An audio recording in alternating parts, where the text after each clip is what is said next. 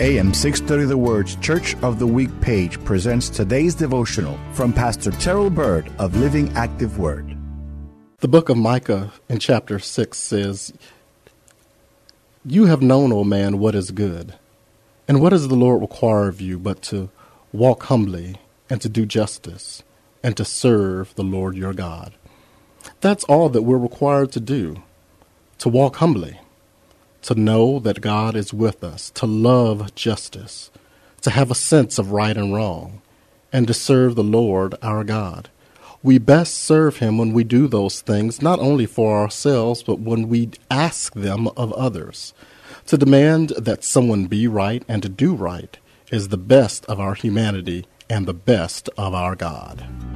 Hear Pastor Byrd tell the story of Living Active Word, our Church of the Week, this Sunday afternoon at 1 on AM 630, The Word.